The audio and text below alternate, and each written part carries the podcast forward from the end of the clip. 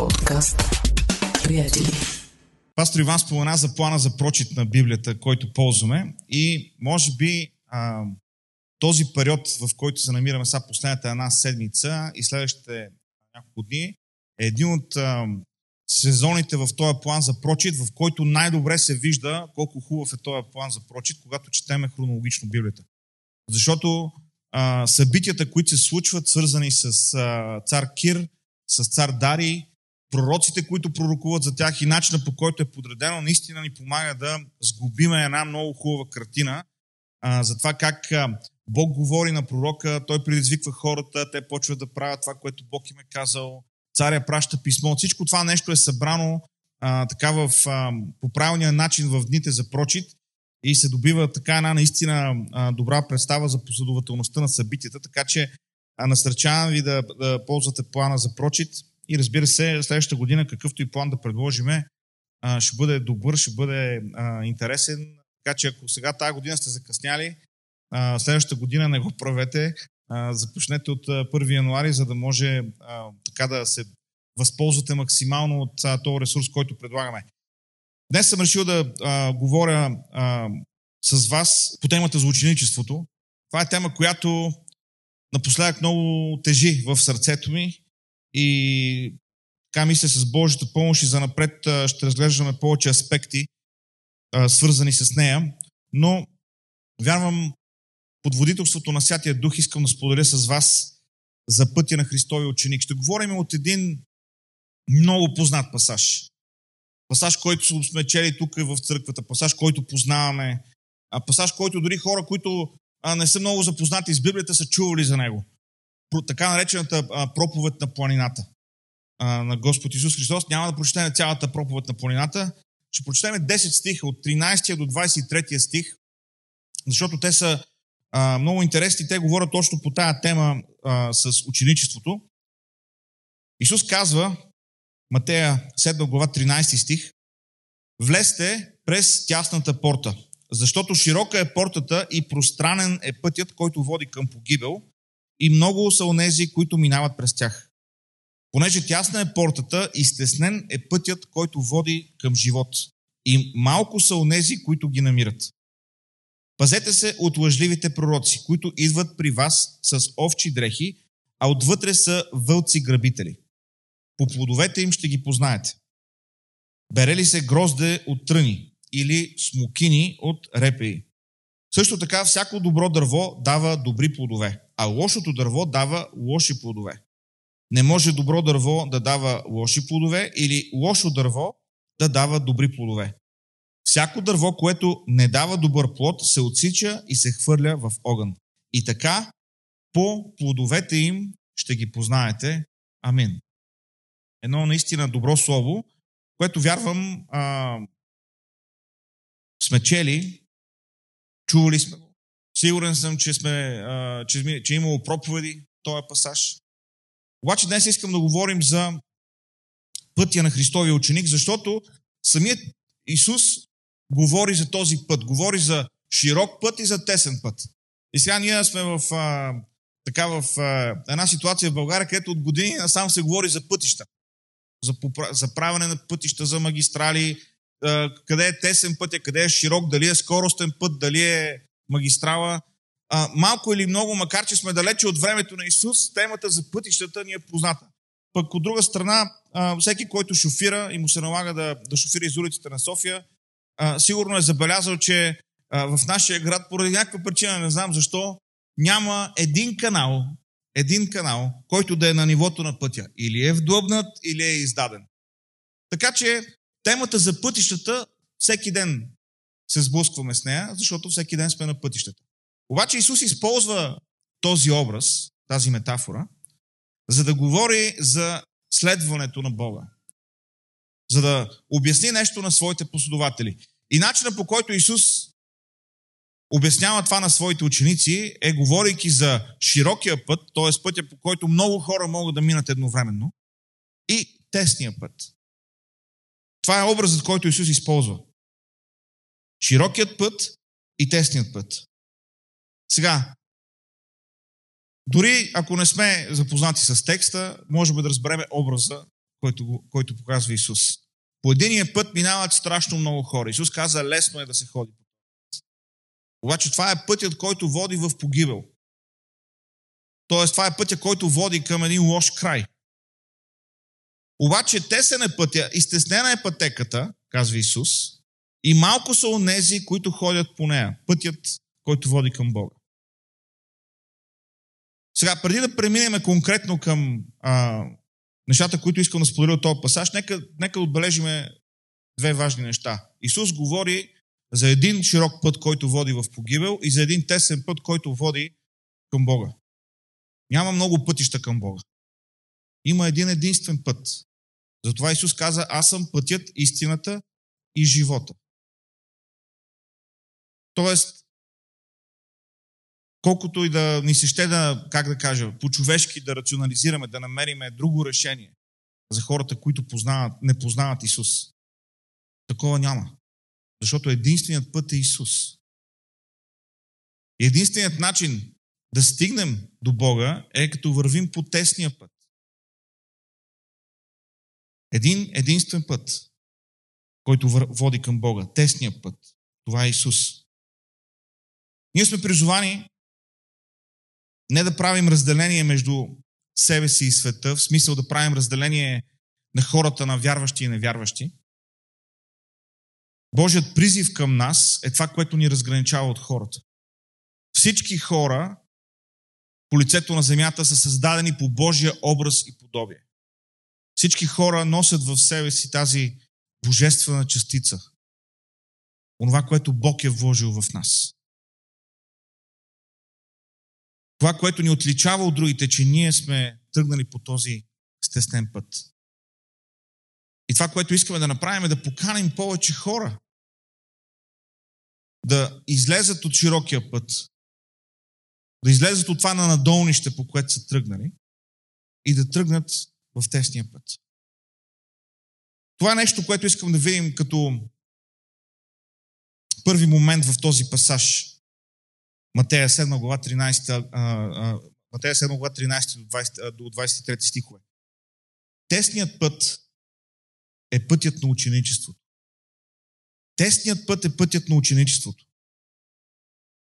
Когато пътят е тесен, означава, че там ходят по-малко хора. Сигурно сме ходили в планината, сигурно сме правили преход от една хижа до друга или от една поляна до друга поляна и обикновено там нали, пътя не е магистрален.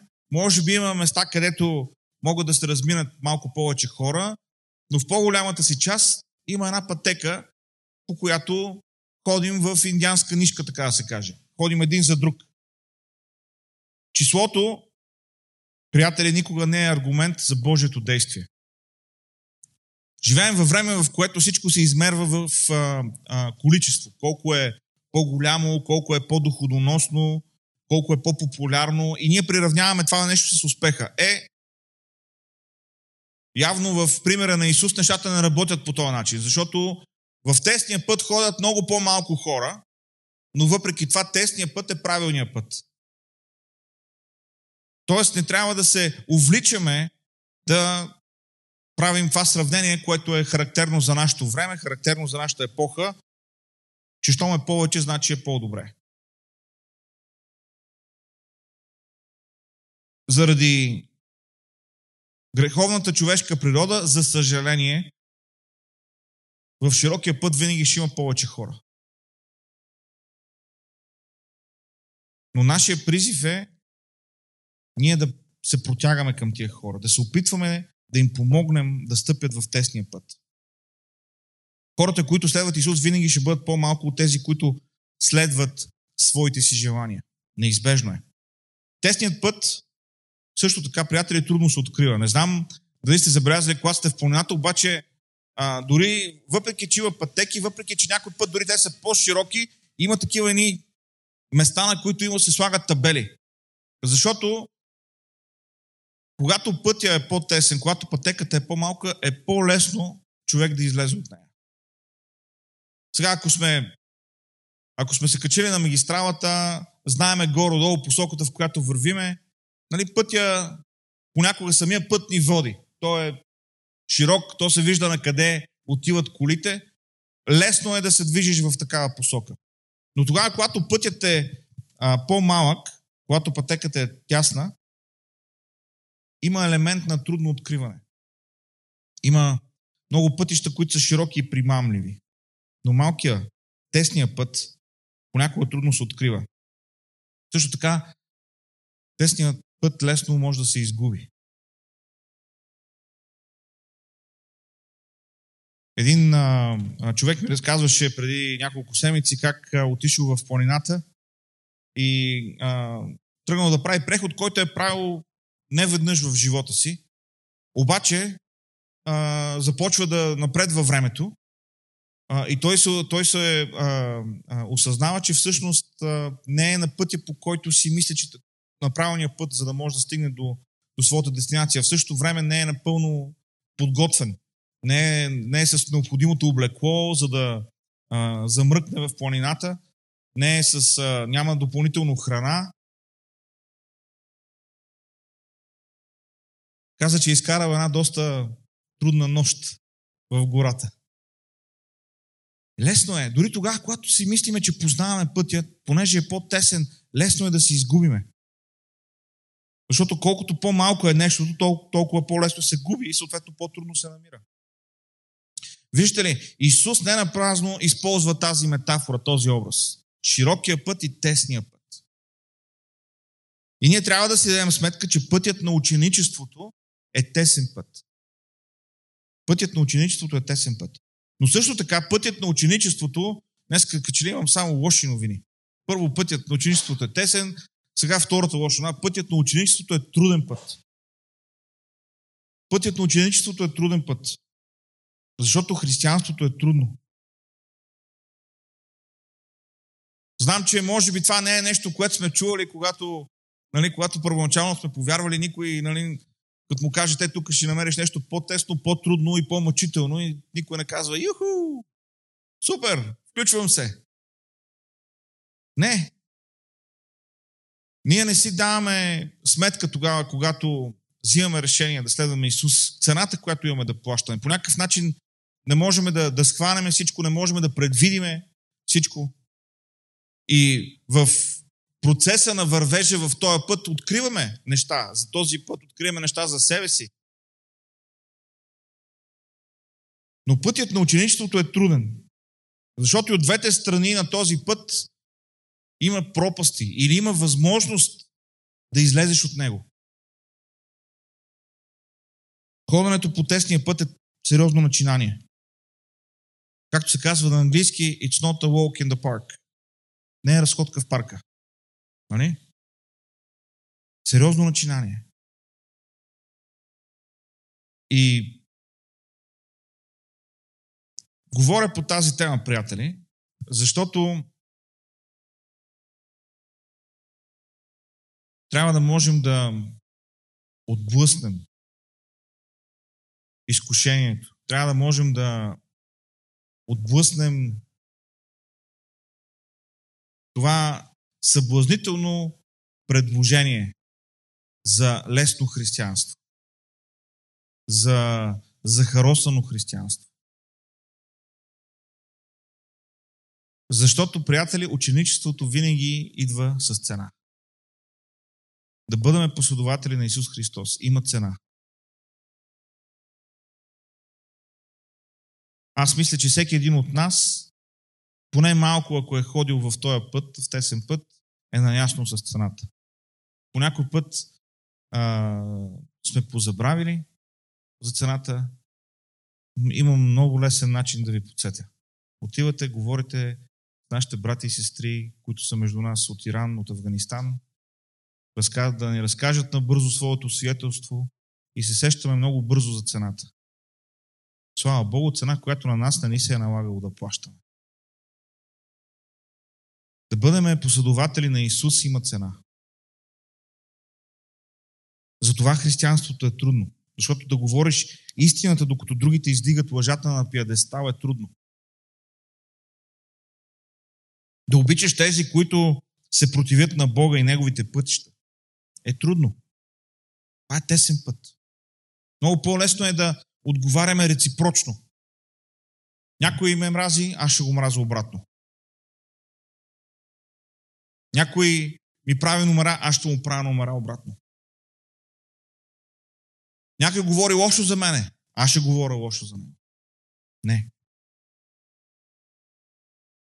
Не, това не е тесния път. И това не е пътя на християнството. Ние сме призовани като Христови последователи да живеем в противоположния дух на времето, в което живеем. И по някой път ние, как да кажа, се заблуждаваме или допускаме така едно неправилно схващане, че ако, ако живеем в противоположния дух, ако не отговаряме на хората по същия начин, по който те се отнасят към нас, ние ще изглеждаме бълъци. Да използвам тази турска дума в български язик. Ще сме се минали, ще сме го писали на наша сметка. Приятели, в никакъв случай Божието Слово не ни насърчава да бъдем глуповати. Но Божието Слово не напразно ни казва да бъдем хитри като змиите, но някои вярващи спират до тук с този стих. Само са хитри като змиите. Обаче стиха казва също така да бъдем незлобливи като гълъбите. Ние не можем да отговаряме по същия начин. Не можем да имаме същото отношение, защото ние сме в тесния път, приятели. И като говорим за тесния и за широкия път, нека ви кажа нещо. Не е възможно човек да ходи едновременно в два пъти. Okay? Няма как да застанеме с единия крак в тесния път и с другия крак в широкия път. Защото рано или късно, по-скоро рано, тези два пътя започват да върват в друга посока. И можеш да стоиш така, докато в общи линии можеш да направиш пагат, духовен имам предвид. И в един момент вече няма да можеш да бъдеш на двата пъти едновременно. Ако сте гледали тая реклама с Жан-Клод Ван Дам и камионите Волво, как е стъпил върху огледалата и правиш пагат върху тях. Но това са прецизни машини, карани от професионалисти и снимани в специална защитена среда, за да може да се получи тази въздействаща реклама. Ако единия камион пътува към София, а другия към Пловдив, няма да е възможно този човек да направи този шпагат и да стои между двата камиона. Окей? Нали? Ще трябва да избере къде, къде да остане. Така и с нас не можем да бъдем на два пъти едновременно. Не можем да а, да, да вървиме в Божия път и да работиме с методите на света и да имаме отношението на света и да имаме ценностите на този свят.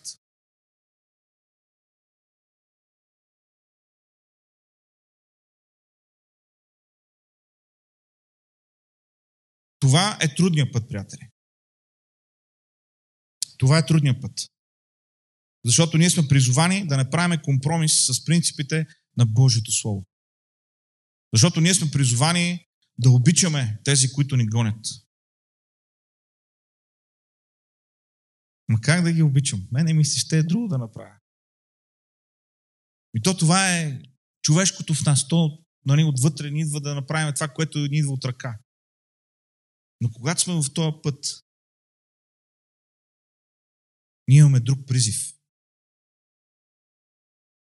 И понеже имаме друг призив, Бог ни дава една друга по-голяма благодат да можем да изпълним този призив. Защото добрата новина е, че когато сме в този тесен път, ние не сме сами, не се оправяме сами. Но Бог е изпратил Святия Дух, който да ни помага в този път, да взимаме правилните решения. Бог е изпратил църквата, която е семейството, което да ни подкрепи в правилните решения, което да ни поправи тогава, когато имаме нужда от поправление.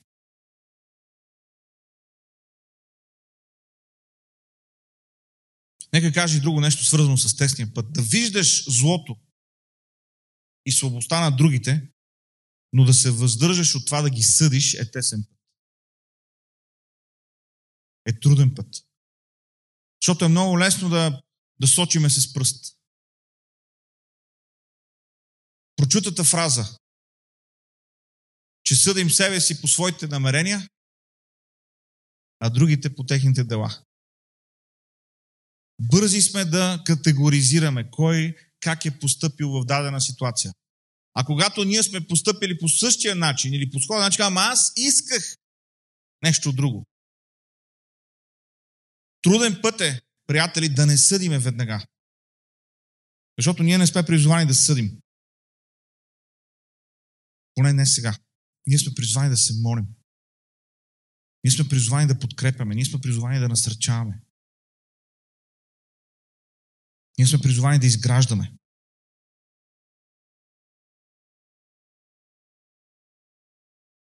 Част от нашия вървеж в този труден път е да говорим за вечни неща в едно време, в което вечното не се цени.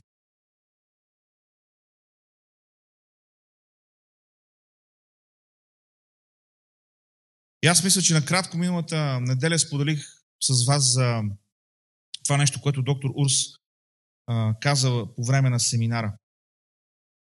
А, обучението за лайф. Което за мен е наистина божествено откровение.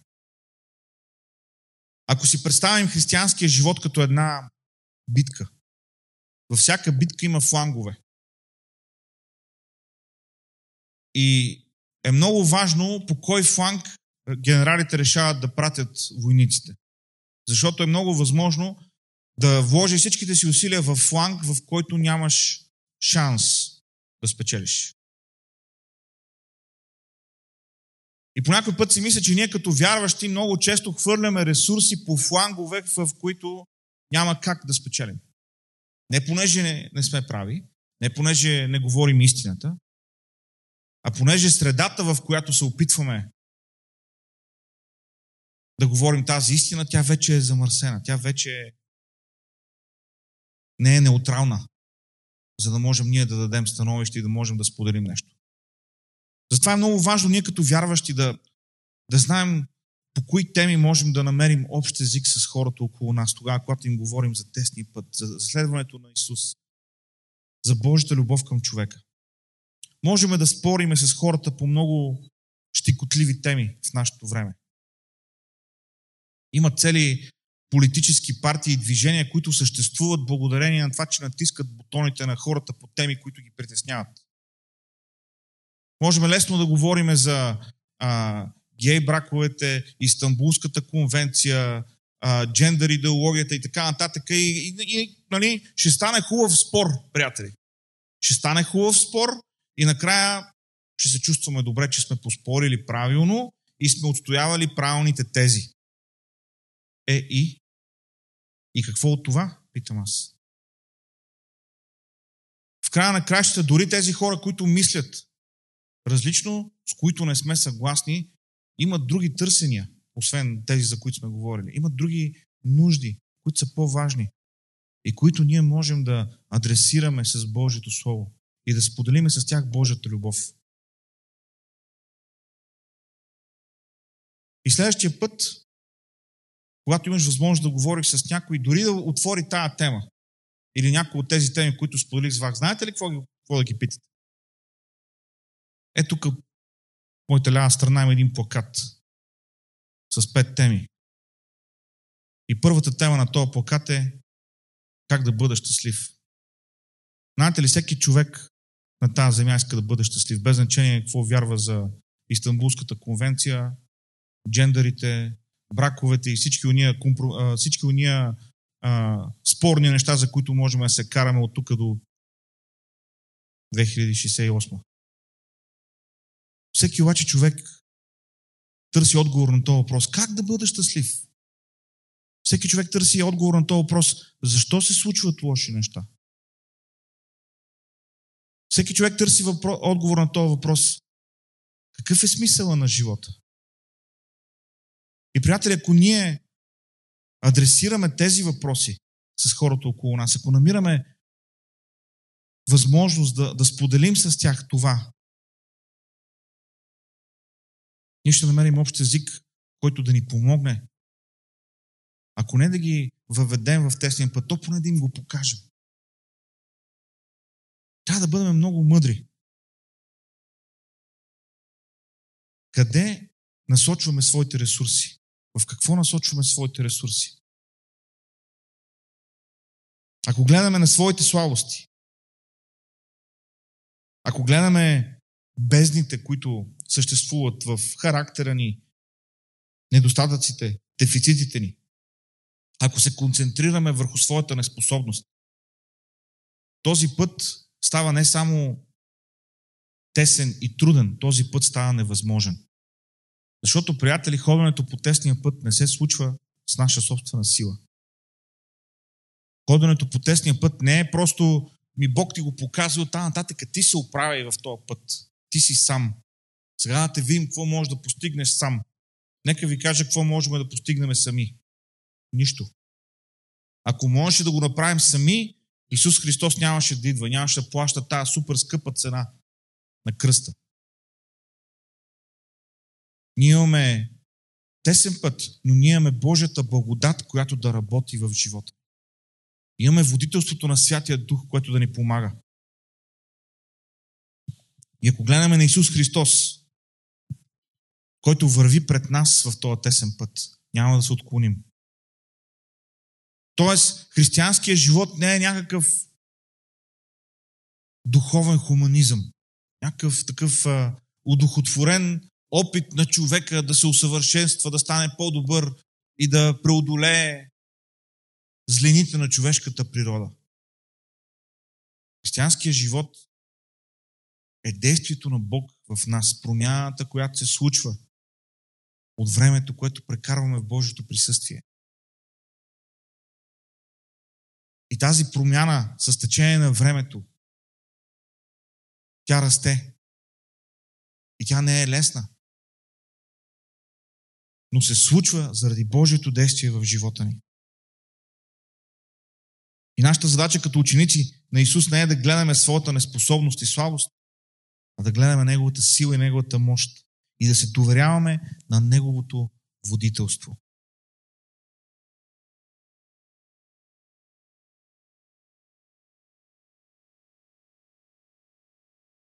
Ако се замислим, тези от нас, които сме родители, със сигурност имаме това, тая опитност и знаеме за какво става въпрос, когато говорим за втренчването в пътя.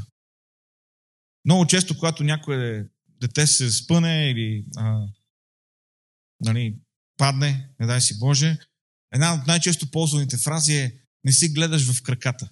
Нали така, чували сме? Защо не си гледаш в краката? Но истината е, че за да може човек да ходи нормално, не трябва да си гледа в краката.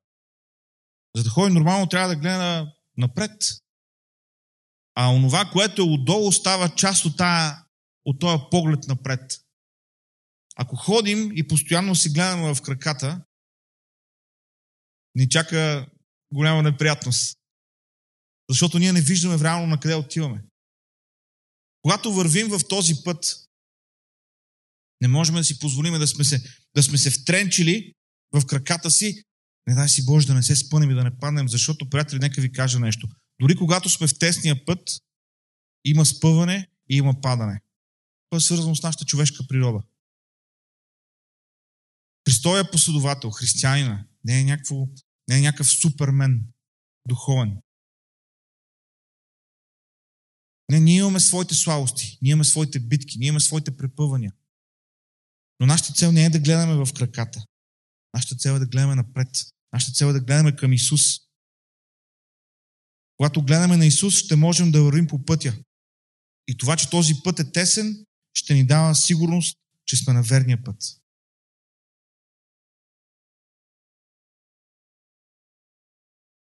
Понеже живеем постоянно в тази борба между двата пътя, в този пасаж Исус продължава да говори и говорейки за широкия път, той говори за пророците на широкия път. Пропагандаторите на широкия път. Даже мога да използвам тази дума евангелистите на широкия път. Тези, които го популяризират. В ам, Матея 7 глава 15 стих Исус говори за лъжа пророците. Сега нека да ви кажа нещо. Лъжа пророците, за които Исус говори, не са хората, които идват и ви казват, не дейте да следвате Бога. Лъжа пророците, за които Исус говори, не са хората, които идват и казват, вярата е нещо глупаво. Ти трябва да бъдеш модерен човек, съвременен човек. Не, не, не става въпрос за тия хора. Лъжепророците, за които Исус говори, са тия хора, които казват, абе, знаеш ли, има по-лесен начин да следваш Исус. Не е нужно да е толкова трудно. Не е нужно да е толкова мъчно. Този грях не е чак такъв проблем. Можеш да направиш компромис с това или с това. Не, не е чак толкова сериозно. За тези лъжливи пророци говори Исус. Защото вижте образа, който той използва. Това са вълци, които са облечени в овчи дрехи. Образът тук е на овцете и на стадото. Нали така? Тоест, това не са хора, които идват директно като вълци, нали, които идват и казват няма Бог, които идват и казват това е безмислено или това е старо или нещо подобно. Това са хора, които идват и тяхното послание звучи християнско. Повече от това. Тяхното послание звучи привлекателно. Нали? Ако, ако за да свършиш дадена работа ти отнема 5 часа, а дойде някой и ти каже, знаеш, тази работа мога да свършиш за един час. Това звучи привлекателно. Искам да чуя как мога да свърша тази работа за един час, вместо за 5 часа. Да, да, обаче, когато се опитаме да, да използваме този модел по отношение на християнството, нещата не работят така. Целта на тези лъжи пророци е да погубват, да рушат животи. И, за съжаление, най-добрите слушатели на тези пророци, най-големите им фенове, са хора, които са били докоснати от Бога. Обаче, плата ги тегли към стария начин на живот. И те са готови да направят компромис с това.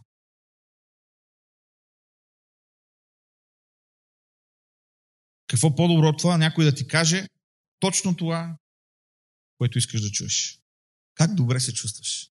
Примерно мислиш си едно нещо по някаква тема и чуваш някой да, да ти казва точно така е.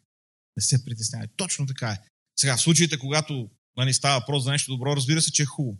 Мислил си си, че си се справил добре на изпита по математика, връщат ти го изпита по математика и учителката казва, справил си се отлично. Разбира се, че се чувстваш добре. Ето точно това усещане експлуатират лъжливите пророци. Ето тази емоция. Само, че не за нещо, което сме се постарали, сме направили добре, а за уния неща, които са противни на Божието Слово. Не се притесняй. Това е човешко. Па ти знаеш ли, други хора колко по-сериозни грехове вършат. Ти си тръгнал да се притесняваш за това. Фалшивите пророци, казва Исус, можем да познаем по техния плод. Техния плод. Точка. Плодът трябва да е добър. Това е което търси Божието Слово. Добър плод. Добър плод. А когато говорим за плод, Божието Слово е ясно. Плодът на духа е радост, мир, дълготърпение, вярност, милосърдие, галатяни. Нали? Добър пасаж за плода, който трябва да търсим. Спомням си, преди време, аз съм дал и друг път този пример. Войчо ми имаше едно място тук в близост до София и в това място имаше джанка. Дърво. И за съжаление, тази джанка нищо не ставаше от нея. Просто беше някакъв супер кисел, а, супер кисел плод. Не ставаше да се яде. И една-две години Войчо ми се опитваше да използва тази джанка в друга посока. Нали? Знаете какво може да се прави, когато се върят джанки? Опитваш се да прави ракия от тази джанка. Искам да ви кажа, че и ракията не ставаше за нищо. Не понеже съм е дегустирал, хората, които са майстори в дегустацията ми бяха казали, че не става нищо от тази джанка. Плода не е добър. Плода не е добър. По това се познава един пророк, по това се познава, познава едно служение. Дали плода е добър. А приятели, за да видим дали плода е добър, трябва да мине време. И ето тук е, тук е уловката за нас, понеже ние много бързо искаме да дадем констатация. Много бързо искаме да прецениме. На момента да кажем. А всъщност, за да прецениш плода, трябва да мине време. Тоест, трябва да има търпение. Но всеки плод ще бъде открит на времето си. Дали е добър. И така, Исус говори Исус говори за пътя на ученичеството, за тесния път. И причината да говорим днес по тази тема е, защото никога не е било по-лесно да ходиш в широкия път от времето, в което живеем. Ако в вековете назад е имало държавни и по някой път църковни структури, които са правили живота в грях и непокорство по-труден, защото са били такива консервативни нормите на обществото. И е било по-трудно да си в широк път. То това днес не е така. Днес е много, днес всъщност е много по-лесно да си в широкия път, отколкото да си в тесния път. Днес дори а, по някакъв начин традицията се превръща в форма на протест.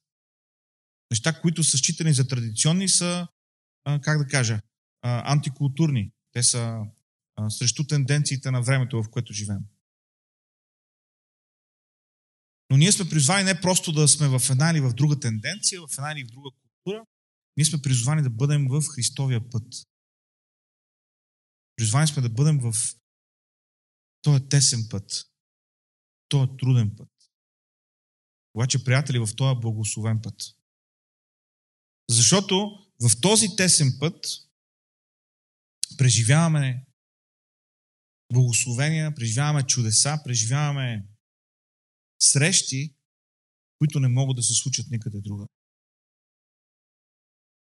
Само се, само се замислете с Замислете се за хората, които сте имали възможност да се запознаете с тях, да се срещнете, да се докоснете до живота им, да научите нещо ново чрез тях, благодарение на общението в църквата или благодарение на, на, християнския си живот и на мирогледа, който имате.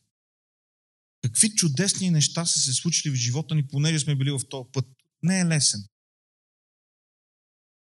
Не е широк. Но има конкретни благословения, свързани с ходенето в този тесен път, които не могат да бъдат сравнени с нищо друго. Следването на широкия християнски път в кавички води до тъжния край на този текст. Ако прочетеме следващите стихове от Матея, 7 глава, след 20 стих, Исус казва, не всеки, който ми казва Господи, Господи, ще влезе в небесното царство. Какви страшни думи. Как е възможно? Хора, които казват Господ на Исус, хора, които вършат неща за Него, да чуят думите не ви познавам. Как е възможно? Възможно е тогава, когато сме в широкият, в кавички, християнски път. Хората, които си мислят, че следват Исус, служат на Исус, живеят за Исус, а Той им казва, махнете се от мен. Аз никога не съм ви познавал. Ако вървим по пътя на компромисите, на егоизма, на любовта към материалното, на всичко това, което е против Бог и Неговите принципи. Ние вървим за своя собствена вреда. Това е като човека, който живее в крайен хедонизъм, който му казват, трябва да спреш да се тъпчеш, трябва да спреш с алкохола, трябва да спреш с дрогата, трябва да спреш с това. Обаче на него, понеже му е хубаво, понеже се чувства добре, той продължава. И идва момент в живота си, когато жъне начина си на живот. Нали? Това е най-нормалното нещо. Така и в този широк, в кавички, християнски път. Ние вървим към своята разруха, ако вървим към него. И, приятели, това, което трябва да разбираме, е, че Божието сърце е съкрушено за нас. Божието сърце е съкрушено за нас. Вижте 2 Петрово 1 глава 3 стих. Понеже Неговата божествена сила ни е подарила всичко, което е потребно за живота и благочестието, чрез познаването на този, който ни е призовал чрез своята слава и сила. Той ни е подарил всичко, което е необходимо за живота на благочестие. Ти имаш силата от Бога да живееш благочестив живот за Исус. Аз имам тази сила. И да, ние сме хора, по някой път взимаме неправилни решения, по някой път падаме. Това е човешката ни природа. Божието Слово ни казва, ако някой се греши, какво да направи? Да се покае. Да потърси Бога и Той ще прости щедро. Бог купне е да ни прости. Бог не чака да ни накаже. Бог не е изненадан от нашата слаба човешка природа. Не, Бог ни познава. Но Той иска ние да вървим в този път. Познаването на Бога, постоянното ни израстване в познаването на Бога, ни правят способни да вървим по този тесен път. Най-добрият момент да цитирам един от моите най-любими стихове в Библията, притчи 4 глава 17 стих. Пътят на праведните е като виделото на разсъмване. Развиделява се, докато стане съвършен ден. Не знам, сигурно имам а, всички видеа, които сме записали в понеделник и ги пускам, сигурно всеки път, като седне, искам да направя видео за този стих. Честно ви казвам. Просто трябва да се насила да правя видео за някакъв друг стих, защото искам да говоря за този стих. Ние трябва да бъдем част от това развиделяване. За това става въпрос. Това е християнския живот. Никой няма очаквано от тебе да бъдеш съвършен. Днеска, утре. И най- най-забавно е да гледаш християни, които си мислят, че са съвършени. Супер забавно е. Просто чакаш да, да дойде до осъзнаването на тая идея, че не са. И по някой път е по някой път е болезнено да, да, да, да ги изчакаш. Няма очакване към нас да сме съвършени. Има очакване да има развиделяване в пътя ни. Да сме част от този процес. Затова, когато се молим, приятели, нека се молим. Бог да ни помогне да вървим в този Негов път. Бог да ни помогне да, да го следваме. Той е стремеж да не спира и не само това, да, да сме част от този процес на развиделяване. Това опознаване на Бога. Бог да ни помогне да разпознаваме Неговия глас от гласовете на лъжливите пророци, които можем да чуем около себе си. Бог да ни помогне да го познаваме повече, повече всеки ден, за да можем да ходим в тесния път. Амин. Халелуя. Нека се изправим да се молим. Халелуя, Господи.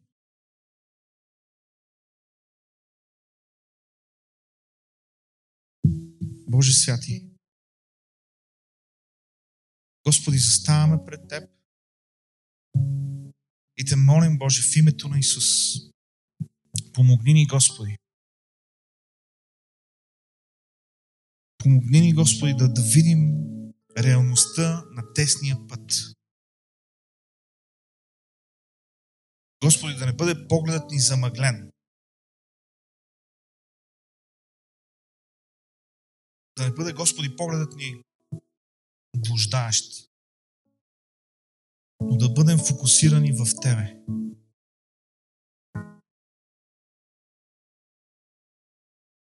Господи, прости ни, ако по някакъв начин сме оставили, Боже, сме се, сме се оставили да, да бъдем отнесени от потока на широкия път. Господи, благодарим Ти, че в Тебе няма осъждение. В Теб има приемане. В Теб има купнеш, Господи, ние да се върнем към Тебе. Господи, днеска правим крачка на вяра към Тебе. Предаваме, Господи, живота си, предаваме, Господи, пътя си. Те молим, работи в нас. Помогни ни живота ни да бъде живот в тесния път. Помогни ни, Господи, да излъчваме Твоята любов, Твоята грижа, Твоето приемане. Помогни ни, Господи, да излъчваме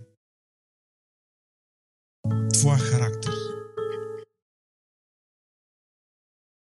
Благодарим Ти, Господи, че Ти работиш чрез несъвършенни хора.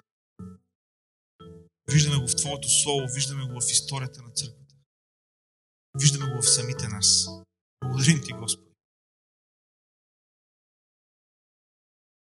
Благодарим Ти, че в Теб има приемане, грижа, любов. Благославяме Те, Господи. Халелуя.